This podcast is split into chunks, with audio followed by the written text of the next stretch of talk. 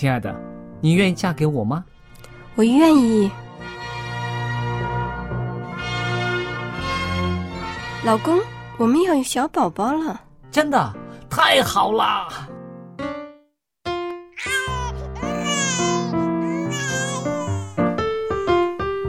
妈妈，妈妈，看我画的画，好看吗？真好看，宝贝画的太棒了，拿去给爸爸看看。爸爸妈妈，我去上大学了，你们多保重身体，我放假就回来。出门在外要注意安全。好好吃饭，天冷了，别忘了多穿衣服。好了好了，别多唠叨。给家里打电话哦。孩子啊，啥时候回来吃饭呐、你爸想你啦。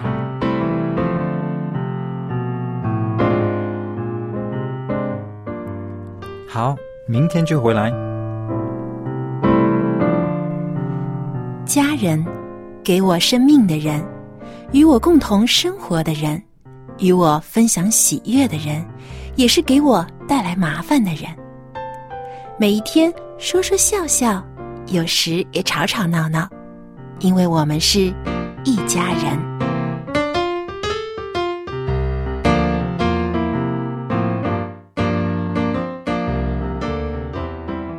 不是一家人，不进一家门。亲爱的听众朋友，欢迎您收听希望福音电台一家人节目，我是主持人小杨。今天和我们在一起的呢，还有白云姐，您好，听众朋友，在这边跟您请安。那还有一位呢，就是安德弟兄。大家好，我是安德，欢迎你来到我们一家人节目里面。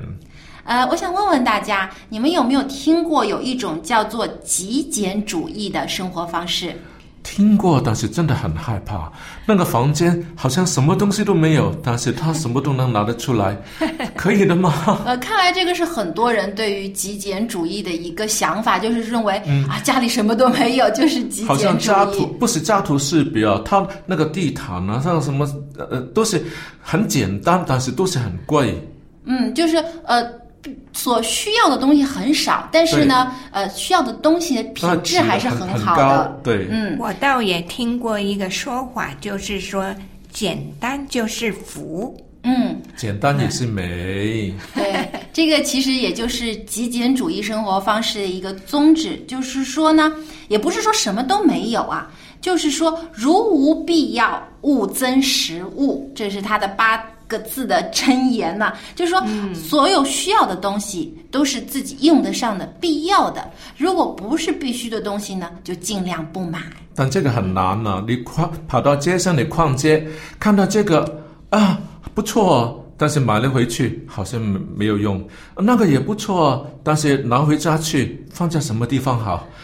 其实这个就是很多大部分人会遇到的问题，就是因为现在啊，我们看到这个商品太多了，琳琅满目。也很吸引啊。对，而且那个广告特别吸引。但是你真的要用它的时候，确实不晓得该怎么办现。在在电视上不是专门有频道，就是购物专门的购物频道呢。你看看看了，哇，这个有这么好的好处，下一个又有另外的一个吸引人。嗯，就所以呢看到好像非买不可的样子。是是，所以问题就是说家里呢，我们要平衡的，就是说呢，家里买了以后呢，到底有没有地方放，还有呢，用不用得着，这个就是我们呃需要考虑要考虑的。嗯，其实是一个配合的问题。比如说，你买那个照相机，老是有新新的呃型号出现，买电脑也是，你要老是呃一跑去买最新的，还是最贵的，还是最适合自己的呢？那个才是那个正确的选择。嗯，所以呢，很多提倡这个极简主义生活方式的人啊，他们有一个很大的性格，就是说很理智。购物的时候啊，他们很有原则性，不会被广告啊，或者是别人的游说啊，就一时冲动去冲动消费。但是他们一定会衡量这个东西的实用性，嗯这是他们还有那个买东西的第一标准。明亮的眼睛，晓得这个东西是不是真的他自己需要的。对对，他会衡量这个东西我买来之后到底能用多久啊、我用的次数有多少，然后才决定我是不是需要它。还能满足就在这个地步，对，不要呃，香港人都是越多越好，不管能不能用，先买回来再说。对，所以呢，这个其实就是呃支持极简主义生活方式的这这群人的第一个很重要的一个标准。看到现在九十年代的年轻人呢，有一个现象，我有时候我觉得也也有些同意，但是有些我就不知道要怎么样呃了解哈。我看到有一些九十年代的年轻人呢，他们现在很努力在一些第一线城市打拼，啊，创业。那有的创的真的很不错哇。可是呢，啊，了解多了以后，我眼睛呢也大了。那为什么呢？他们到某一个地方，比如到深圳啊，到北京、到上海去创业，啊，到那边的租房子啦。然后几个呃年轻人就在一起，有需要东西就买了。可创业到到一个地步，哎，可能要搬家了，嗯，啥都不要了。哇，那真是我一个朋友，他是说租房子给这个这些人用啊。那这些呢，结果要收收回那个房子的时候去，哇，有一些东西我跟他去一看，鞋子十几对。哇，都是新的呀！那碗筷、棉被什么都不要。那他们就说没关系，我们到第二个城市呢，我们是极简主义者，我们呢不不带着这一些啰里吧嗦的。那这我们到了第一个城市呢，找另外一个住处的时候很简单嘛，我们打拼赚钱，我们就是到时候再买。那这个算不算是极简主义？他们也说生活很简单，因为这样说，但是不我觉得这个应该叫抛弃主义，就是说他认为就是呃为了。不是为了就是简化自己的生活，他还是还是看到什么还是买，只是呢他不保留这个东西。这个东西你等他要搬家的时候，他就丢掉，重新又买新的了。其实这个不太环保啊。但是真正的极简主义呢，他们是会使用一样物品用很久的。比如说，我们非常了呃知道的一个很有名气的这个苹果公司的这个总裁乔布斯，他曾在自己的自传当中就提到过，其实他的资产有很多，他可以过非常奢华的生活，但是呢。任何去他家里的人都发现他家里空空荡荡的，连椅子都没有。他就一个瑜伽垫，就喜欢坐在地上，因为这个跟他自己的生活方式是有关系的。他不喜欢累赘，他出门穿的衣服也都是基本是同一个款式的。他觉得这样呢，他可以省下很多的精力去挑选物品。他不需要去考虑他今天出门要穿什么样的款式的衣服，因为他所有的衣服都是一个款，他就不用去浪费这个时间了。他可以把大量的时间和精力呢用在他很在意的地方，就是去啊做设计啊、做创意啊等等。所以他们说他发明那个电话上头只能找的一个 button，多一个按钮，他不不喜欢。这也是他他自己的生活理念融入到他的设计当中去了，就是认为越简单越好。但是呢，他也不会说完全降低自己的生活品质了。他所需要用的东西呢，质量还是很好的，可以用很久。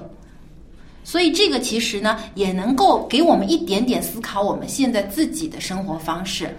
不是说极简主义生活就一定是最好的，但是我们可以反思一下，我们现在自己的生活会不会是造成了太多的浪费？和消耗了我们太多的精力和时间呢？他说我不浪费啊，我买来了，我自己用完以后给你用，给他们给他们用，反正 我是负责购买的。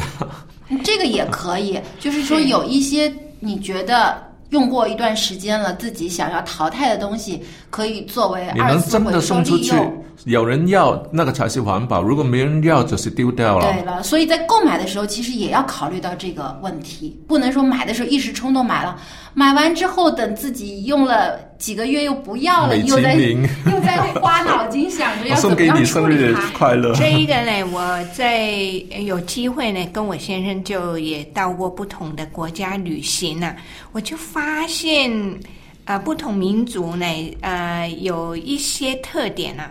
我在呃那个德国，我有一个同学呢，就嫁去德国嘛。那在德国，我去拜访了德国那个同学的时候呢，我就发现呢，那个街道上他们每一家呢，看不到垃圾，看不到很多多乱七八糟的东西啊。嗯，那偶尔也去过日本两次旅行，哎呀，日本也是也这样子。很难找垃圾桶。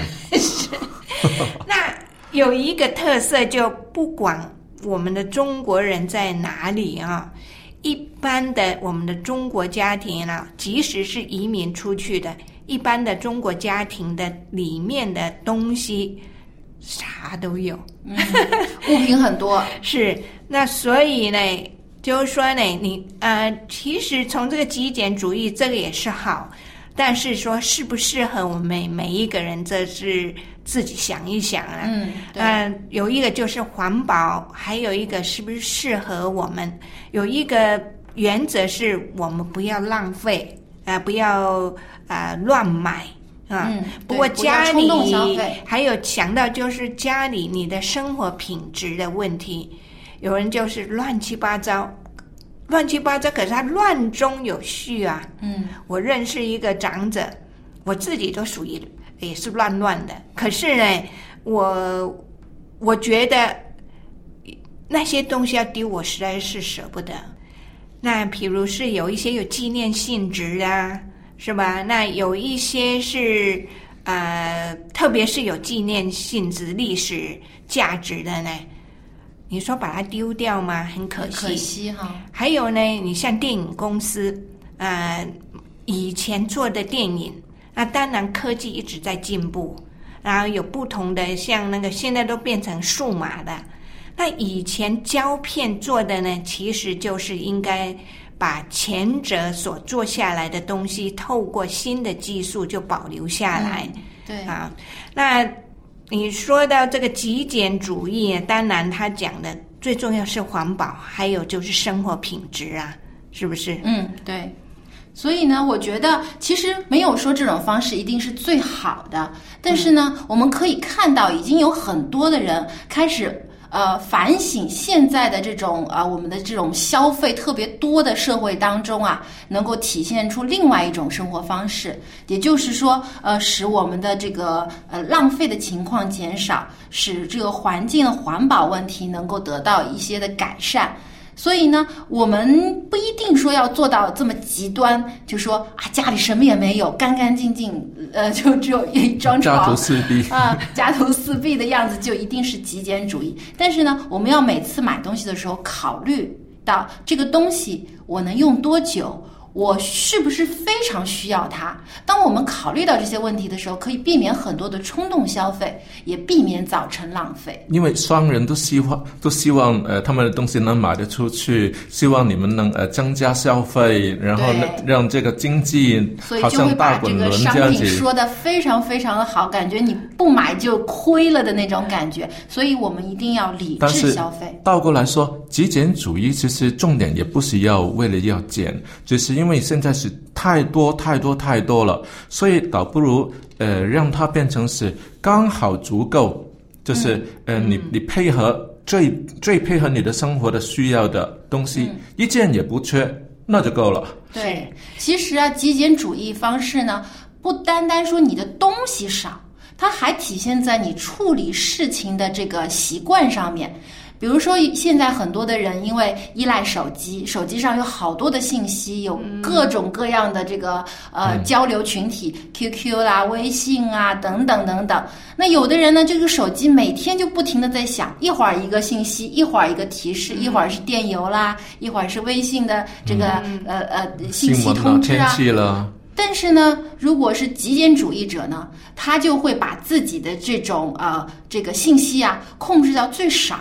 就是不要让太多的无关信息来影响自己的生活，变成自己动不动就要花时间去看这些来电显示或者看这些来这些通知。垃圾电邮。对，因为很多是广告或者是呃不是紧急要处理的事情，所以呢，这也就体现在他的处理的生活的一些琐事上面的方式了，嗯、就是能够把自己更多的精力用在更重要的事情上，而把不重要的事情呢，呃，忽略掉或者呢推迟以后再处理。是，所以觉得这也其实也在反思，我们到底生活当中最重要的东西是什么？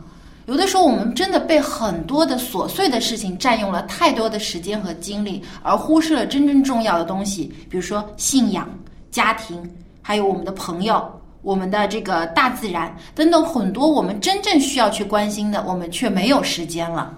所以呢，这个也让我们思考了一下，我们是不是也应该把一些不重要的事情删除掉，把更多的时间用在真正需要去关心的事物上面。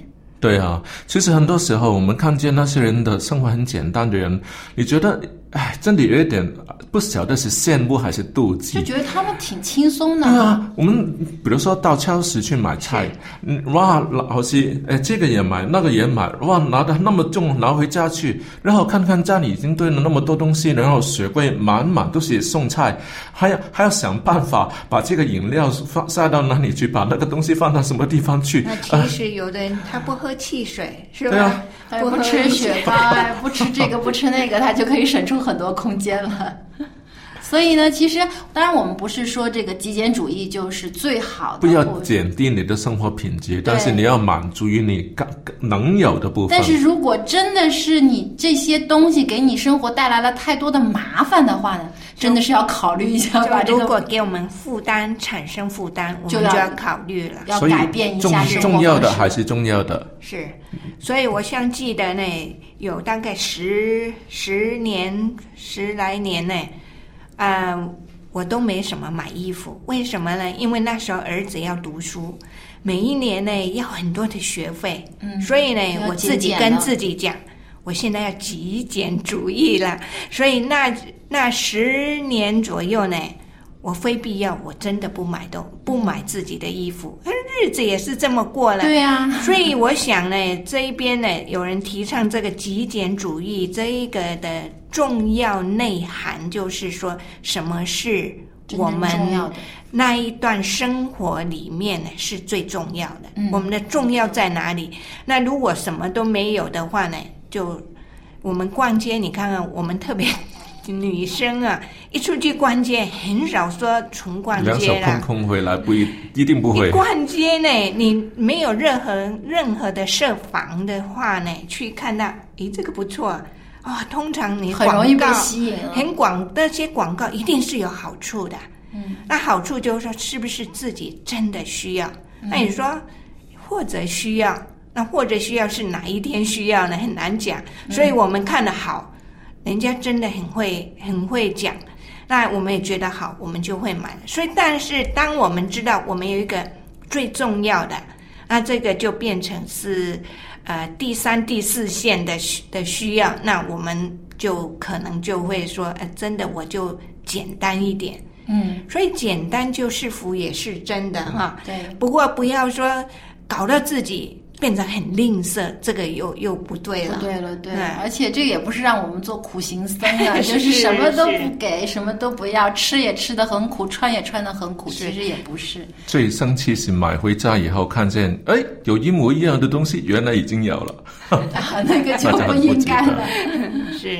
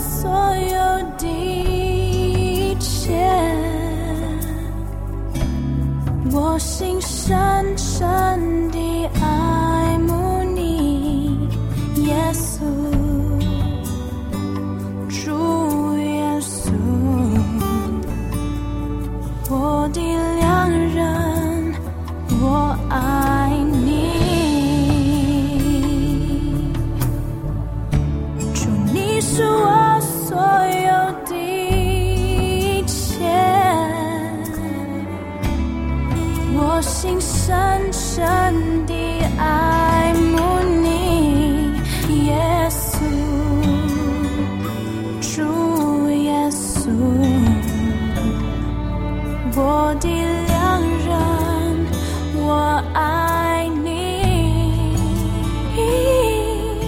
哦，主，你是我所有的一切。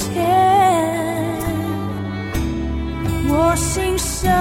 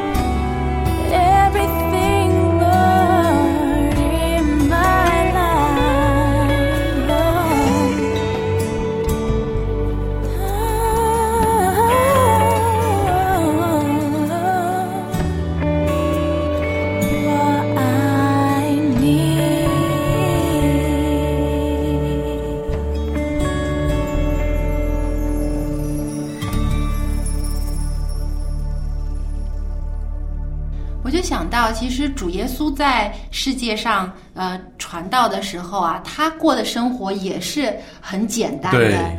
对吧？他也没有很多的注重在自己的穿着，是。但是呢，他该吃的时候也是嗯。吃，该休息的时候也休息。人群。没有枕头的地方，对，但是呢，他也没有说让这些跟从他的人一同要受很多的苦啊，才能体现出他们对上耶稣的爱。他依然也给他们饱足，有给他们平安，所以我觉得，呃，从耶稣身上我们也能看到有这种真正关注什么才是最重要的这种生活方式，才是对我们更好。重点了。嗯，那么接下来呢，又到了亲子环节的时间了。今天依然有艾德跟我们来呃分享父子亲的内容。今天他所分享的主题是父亲在孩子的信仰成长道路上到底要扮演怎样的角色呢？我们一起来听听他的分享。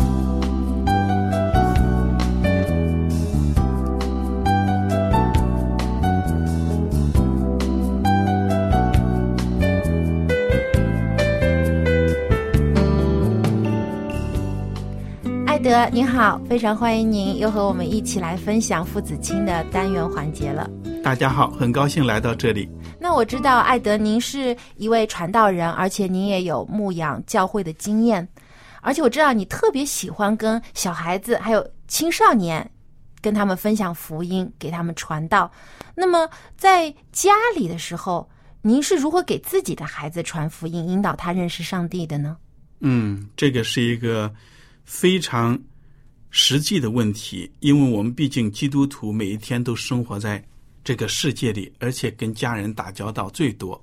嗯，我觉得对于孩子最好的办法呢，就是引导。因为我的孩子现在十几岁，正在成长。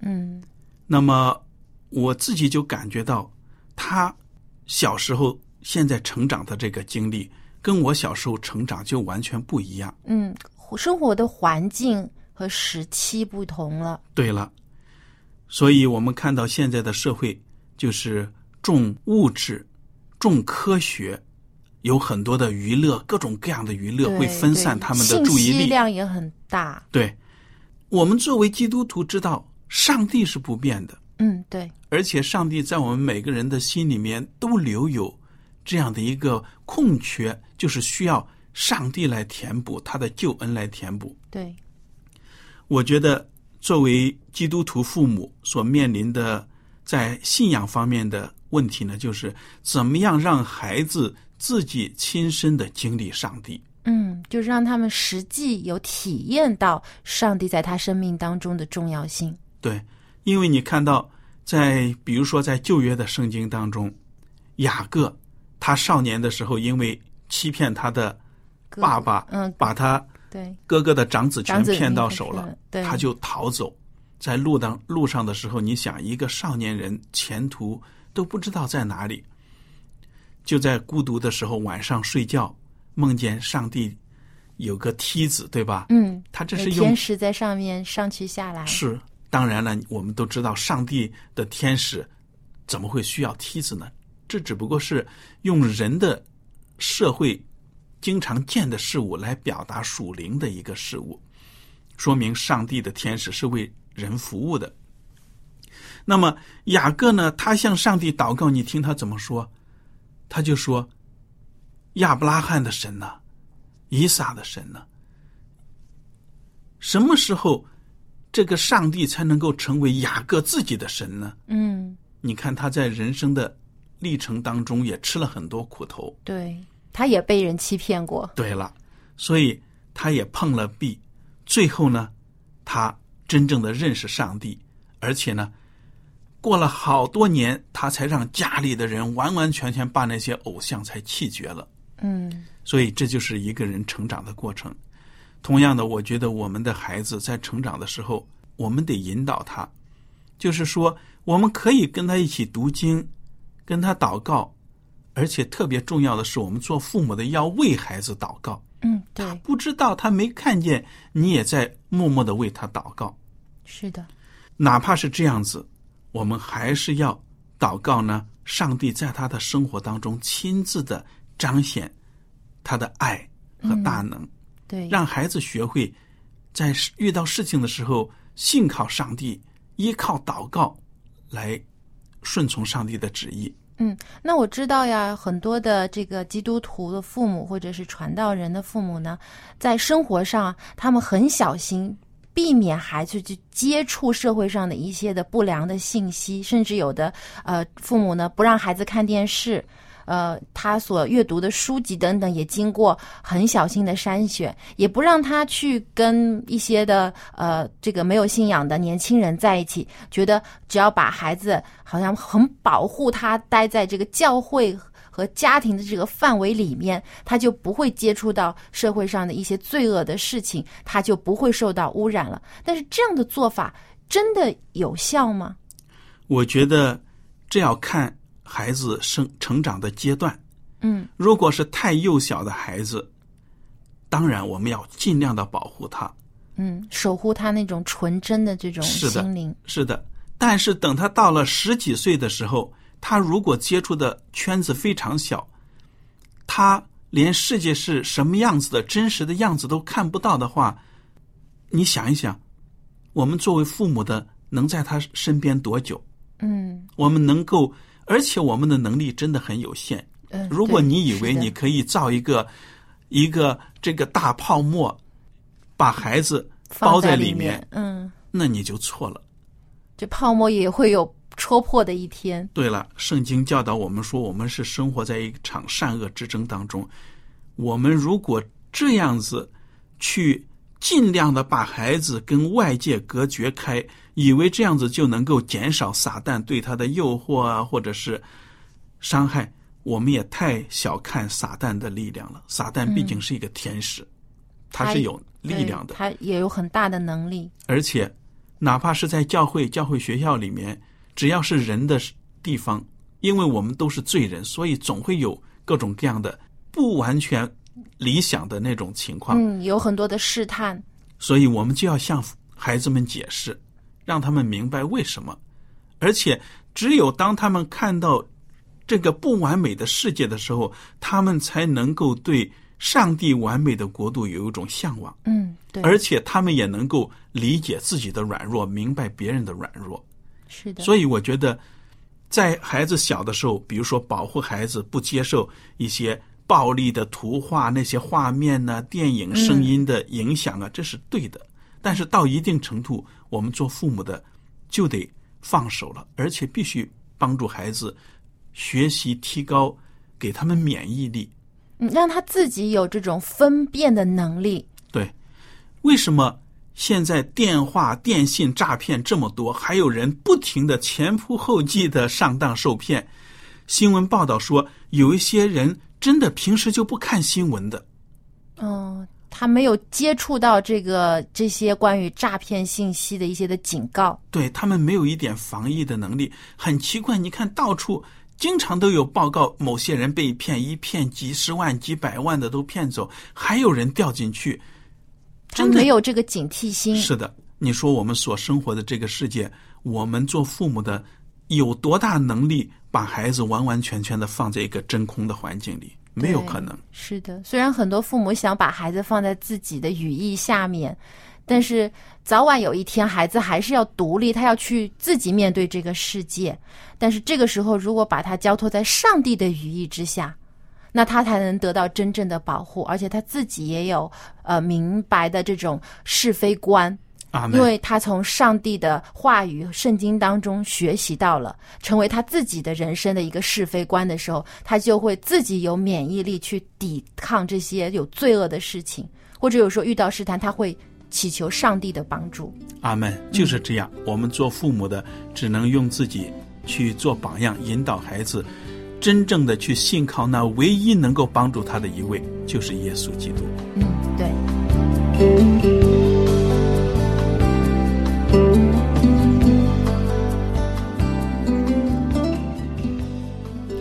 记得中国有句古话叫“言传身教”，是就是不但是嘴巴要教孩子道理，自己也要起到一个表率。不然变成是其身不正，对，有的上时候梁不正下梁歪。就是嘴巴有的时候说的很好听，我相信很多父母都会在这个教育上面啊教导孩子，哎，你应该这样做，你不应该那样做。但往往自己遇到的问题却不是照着自己说的去做的因为，孩子有的时候就可以反驳了，哎，你都不是这样做的，所以这个时候啊就比较尴说尬说。说是天下无敌啊，做的时候是无能为力。所以就很像说说妈妈是告诉那孩子，那个孩子就回答那个电话那个笑话。妈妈说她不在家，是不是这个笑话就很、嗯嗯嗯就是也是体现到就是说做家长的，不管是爸爸妈妈，真是自己就是要做表率，要以身作则。所以天国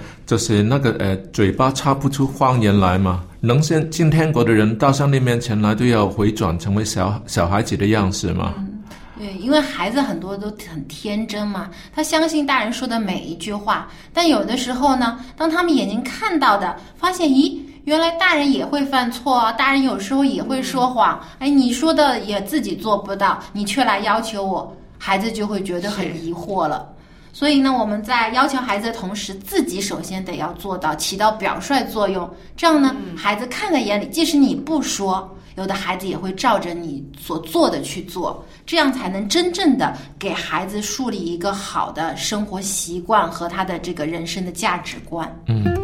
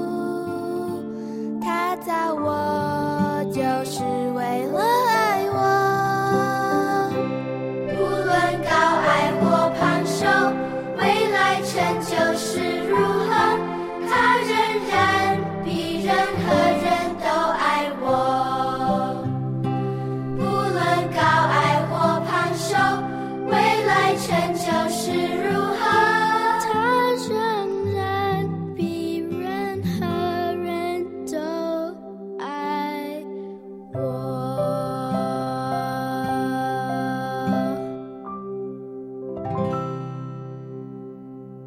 亲爱的听众朋友，欢迎回到我们的希望福音电台一家人的节目。那么接下来呢，又到了家有一老如有一宝的环节了。今天蔡博士要和我们分享的是老后的专注力和执行力的第一部分。那么很多长者都会有这样的体会，就觉得随着年龄的增长啊，自己的注意力慢慢的不能集中了，而且呢，有的时候说啊、心有余而力不足啊，就是想做什么事情却呃不能像以前那样做的那么好、那么快了。那么当老人发现自己有这样的问题时候，应该怎么样去调整自己的心态，蔡又怎样保持自己原有的这种专注力呢？我们一起来听一听蔡博士的分享。嗯。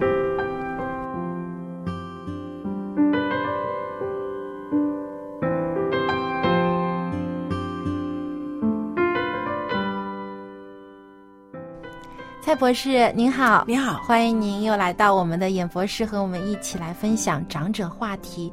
那么很多人啊，在这个包括他们的家人，呃，老年人呐、发现自己年纪越大之后啊，这个注意力啊，慢慢的不能集中了。对，而，像我外婆啊，以前她可能看圣经啊，嗯。她可以看呃一两个小时，嗯，但是她现在慢慢过了这个十几年之后啊，觉得这个一个眼神不好了，对。啊，老花眼了。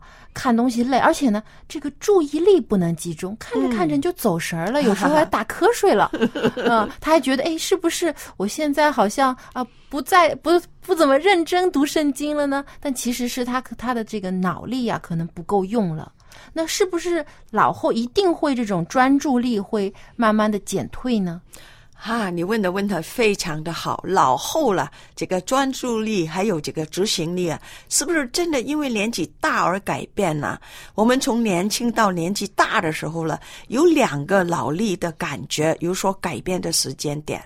第一个就大概在五十岁左右，嗯另外一个了，就大概七十岁左右。嗯，所以说不是突然一下子就突然的就变变弱了，而是它也是有一个过程，有一个时间的。对对，我们大多数人呢，到了五十岁左右，总会就感觉到自己的记忆力不再那么好了。嗯啊，我们规划统合事情的能力了，好像慢慢能力减退，很难处理复杂的、抽象的事情。嗯呃，学习新的事物了，也觉得不容易。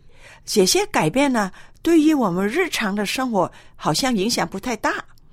生活漏了几件小事，不会造成太大的问题。嗯，只是一些呃无关紧要的小事，有时候不小心忘了一样，比如钥匙放在哪儿找不着了，过一会儿又能找到了，或者说现在有一些呃这个五十多岁的这个呃成年人啊，会发现哎一些新科技的东西，他不是很快就能学会，可能要多看几次，多用几次才会。对呀、就是好像我我在呃学这个电脑的时候啊，我学电脑的时候，那个时候我已经快四十岁了，嗯所以我四十岁的时候学还可以，但是就是不精。嗯，人家老师说简单的操简单的作可以可以啊，到了今天也是一样。为什么我们五十岁会有这个记忆力不再那么好了？因为你到了五十岁的时候呢，其实你脑里面已经有很多很多已经储存了要用的东西，嗯。空间基本上不够了不太多。啊，就打个比方，就好像我们的电脑 USB 你啊，对，你的内存，你的这个硬盘里面已经存了很多东西了。啊，所以呢，你要再存东西，就要看你的这个剩下的空间啊够不够用了。呃，这个就是看你的兴趣，对你有兴趣的你会用到，嗯你会记住。那么不太呃有兴趣的时候了，你怎么学也学不会，对 是吧？对，所以使用的时间很少，可能就容易遗忘。嗯哼，那么呃可是呢，到了七十岁的时候，我们真的脑力的退化的状况呢是比较明显哦，到比七十较明显岁以后，啊啊，很难呢同时间处理两件事情的。嗯年轻的时候，我们你看你念书的时候，不是一边听音乐一边在看书吗？嗯是吗？还有呢，我我一边看书还可以了，一边手指在打拍。哈，你可以同时做同时做好几件事情。当所有的精神专注在一件事情，很不喜欢有人来干扰你。嗯也许只是一通的电话，或者是有人呢临时来找你啊，哎呀，我现在要赶紧出去哦，你记得啊，等一下五点半要去接孙女哦。本来接孙女是他的事情嘛，现在突然要你来做，你专注在你自己的事情上面，那么很容易变成不耐烦，甚至发脾气对，啊，会变得很紧张啊很。紧张。对对，对，所以经常有的老人哦，会可能可能家里厨房正在做着什么东西，但突发有一件另外的事情或者有电话来，他就会很害怕。有时候呢，会觉得，哎呀，会不会我炉子上的火没有关呐、或者我家里的窗户没关啊？就经常会有这种担忧，觉得自己好像忘记了什么事情。对他们就是专心一致的，嗯哈，只能做一件事做情。只能做一件事情。很多人以为啊，年纪大了的人脾气都不好，嗯其实不是的。它原因是什么呢？因为我们随着年龄慢慢慢的增加，我们的脑脑部没有同时妥善的处理两件事嘛。嗯，刚才讲了，如果这两件事对老人家来讲都很重要、很重要的时候，他就会产生焦虑，焦虑了。还有紧张。嗯，若是这老样的情况事情没做对好。常常发生的时候，当事人的压力会很大，甚至要到崩溃的步。哦，所以我们必须要明白，要了解能够过去理解他们理解他们。过去了，多数的老人家生活是非常简单的，是吗？碰到了打扰，有什么不高兴，只要稍微处理一下，情绪很快就过去。现在现代的老人家，哇，我们是 multi pass，那么叫 多重的哈、为了任务 为了维持这个健康的生活的时候，其实我们过日子啊，也变得非常的复杂了。嗯，我们今天参加丰富。同学会，嗯，不是你现在有什么组群吗？是吗？你五十岁还是可以，你就会用到了。啊同学会校友会会、校友会，明天去学跳舞，后天去爬山，是吗？每个月还要回诊看医生，每天都要吃药，明天还要去听广讲座。嗯，哎，尤其很多健康讲座啊、生活讲座啊等等啊，呃，一个星期还要活动三四天，运动锻炼，饮食也要注意，营养要均衡。看来老人的生活也很忙碌啊。对呀不是说退休以后就清闲了。那手机里面还有什么 Line 啊，还有微信啊，嗯对还有很多什么这个交流的手机 交流的这种平台。所以看到这消息了，又要接受，又要回复，嗯，忙得不可乐乎啊！对，如果有时候我觉得，呃病人跟我们年轻的时候好像也一样，一样好多事 情要做难怪他们焦虑紧张，嗯也要跟着来了。嗯那么我们怎么办呢？我们最好的时候了，就是讲的时候，特别是年纪大，过了五十岁，但现在我们老人家是六十五岁了。其实五十岁不算，到了六十五岁还是说是青年嘛、壮年嘛，嗯是吧？对过了六十五嘛，才讲我们是啊、呃这个，还有那个六十五，也有这个老人家也分开。呃少中老哎，对，初期的老人、中期老人和和真正的老人。六十五、六十岁到到七十五岁，然后呢，七十七七十五岁到了呃这个八十五岁，那八十五岁以上的，嗯，现在你看很多啊人都是活到很长寿，九十岁的，所以有些九十岁的老人看六十五岁的，还说你们都是小 小朋友，小朋友。所以我们看呢，所以我觉得不单是那个是啊、年纪大的，我们就是从年轻的时候了，如果有这个习惯是非常好的，就是一本记事簿。哦，要啊有准备一本记事本。对我们常常提议了，我们随着我们啊、年纪越大的时候，我随身带一个简单的这个薄一点的一支笔，一个小本记事本。当我们做一件重要的事情的时候，很怕被打断或者忘记的时候，可以把这些突发的记事情呢记在本子上面。嗯，然后呢，就告诉对方，我晚一点会处理，但现在了，我有一些重要的事情要做。嗯，如果对方没有办法接受的时候，就建议他找其他的处理的渠道哈。嗯事情如果是被记录了下来，就可以继续进行原来手头上有的问题。嗯，就是把新发生的事情呢，先用记事本写下来，嗯，然后呢，稍后再去处理它。对还是先把手头上的事情做完。对，那么就不需要一直是记挂，还有一件事不能够忘记啊，这样我们有脑力专注在眼前这件事，焦虑的程度就会减少。嗯对，因为已经把重要的事情记下来了，所以不怕担心会忘记。对，所以善用这个记事本的时候，一次处理一件事情，可以增加处理的效率，嗯是吗？避免出错，还可以让心情比较轻松，对，不用紧张了。对啦，那特别有些家人呢，有的时候也可以帮助老人起到一些提醒的作用。我觉得家人的理解很重要，对因为有时候有些呃这个子女啊，看到啊、父母好像一次只能做一件事情，觉得哎这个办事效率怎么这么差呢？不如还是我自己来做吧。有时候甚至会埋怨。其实我们要多一点理解老人，因为呃年纪大了之后啊，的确有时候是力不从心啊，有些事情他只能一件一件的来处理。做我们身为子女的时候，如果你叫你父母做任何一件事情的时候，你一定要预给他多留一些时间。对，你不要讲一些伤透他心的话。是的，倒不如我来做这一件事，变成他变了，我没用了。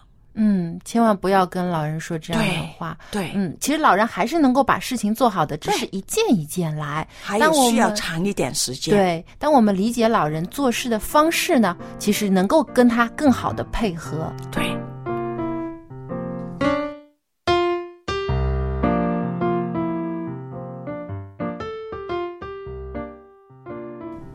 谢谢蔡博士的分享。那刚才他提到的这几个方法都非常好啊，就是比如说老人可以拿记事本儿把重要的事情一件件记下来，然后呢一件一件的处理。因为呢这样的话呢可以帮助他把所有的注意力集中在一件事情上面，这样他能做得更好。是，所以呢，人呢，其实在一个亲密之旅的一个课程里面呢，那个黄维仁博士呢，他就告诉我们，人呢有两项，一生当中到老呢有两项是人的基本需要。嗯，哪两就一个呢，就是说我到底可不可爱？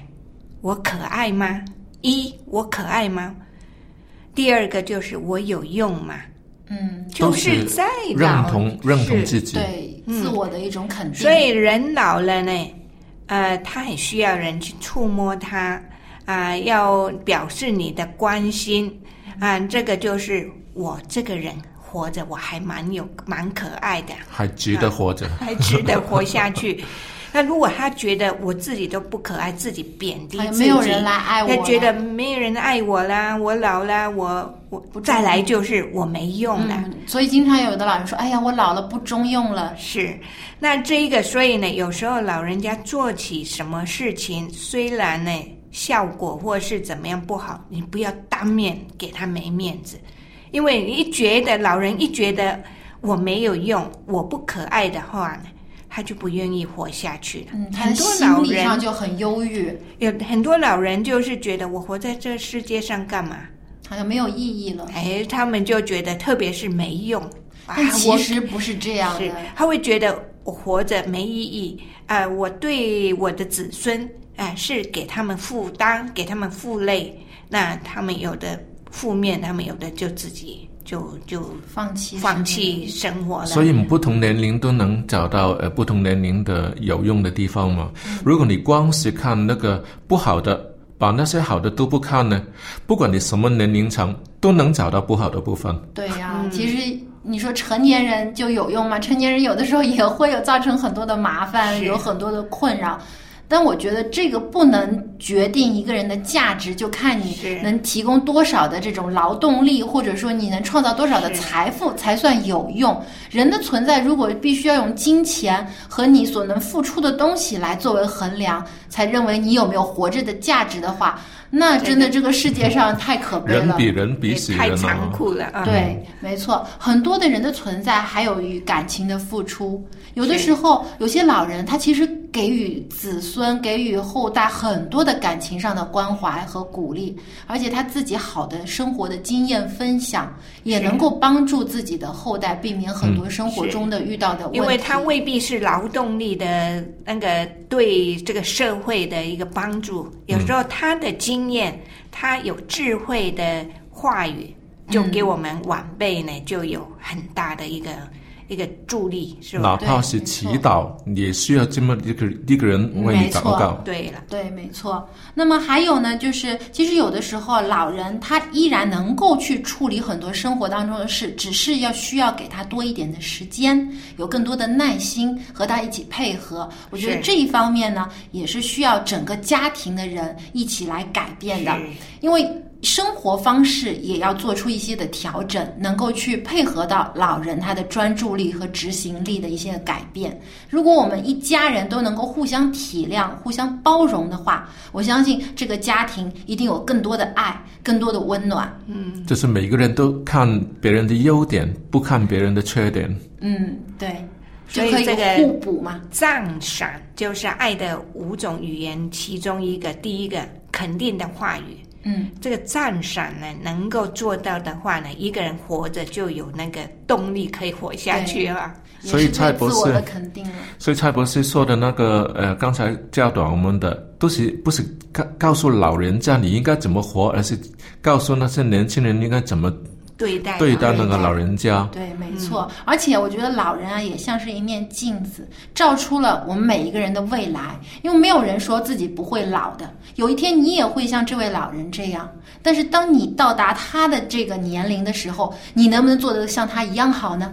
说不定我们还不如这些老人呢。所以呢，我觉得在看到有老人的时候，多一点关怀，多一点的爱护。那当我们自己渐渐老去的时候，也同样能够接受到别人的关爱。是。好，那么因为时间的关系呢，我们今天讨论就到这里了。也祝愿我们每一位收听节目的长者，祝您身体健康长寿，有更多的喜乐和平安。那么，如果您对我们的节目有任何的建议，或者有美好的见证要和我们分享，欢迎您来信告诉我们。我们的电邮地址是 l a m b at v o h c 点 c n。那么下期节目当中，我们还有更好的话题、更有趣的内容要跟您分享，欢迎您届时收听。我们下期节目再见，拜拜。拜拜。